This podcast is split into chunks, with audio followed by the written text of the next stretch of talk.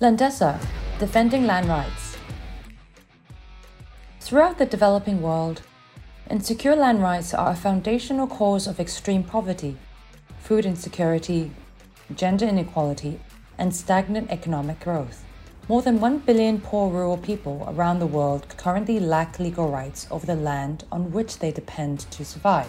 The result of probably the most ambitious and progressive non-communist land reform of the 20th century, Landesa is an international non-governmental organization that fights poverty and provides opportunity for the poor rural communities through reclaiming and reinstating land rights.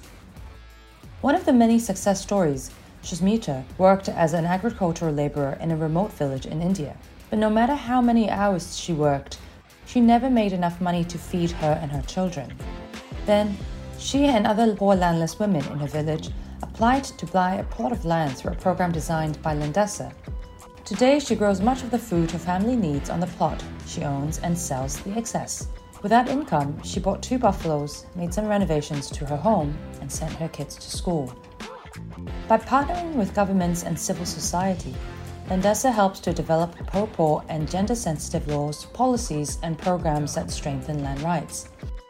This vital work has boosted agricultural productivity in the developing world by billions of dollars per year, improved health conditions, and increased school enrollment in hundreds of villages across the globe. After half a century of efforts, Landesa has succeeded in securing land rights for more than 180 million of the world's poorest families in over 50 countries. In 2017, in recognition of extraordinary contribution to alleviating human suffering across the developing world, Landesa was awarded the Lodzhebel Prize Welfare Betterment Prize for alleviation of poverty.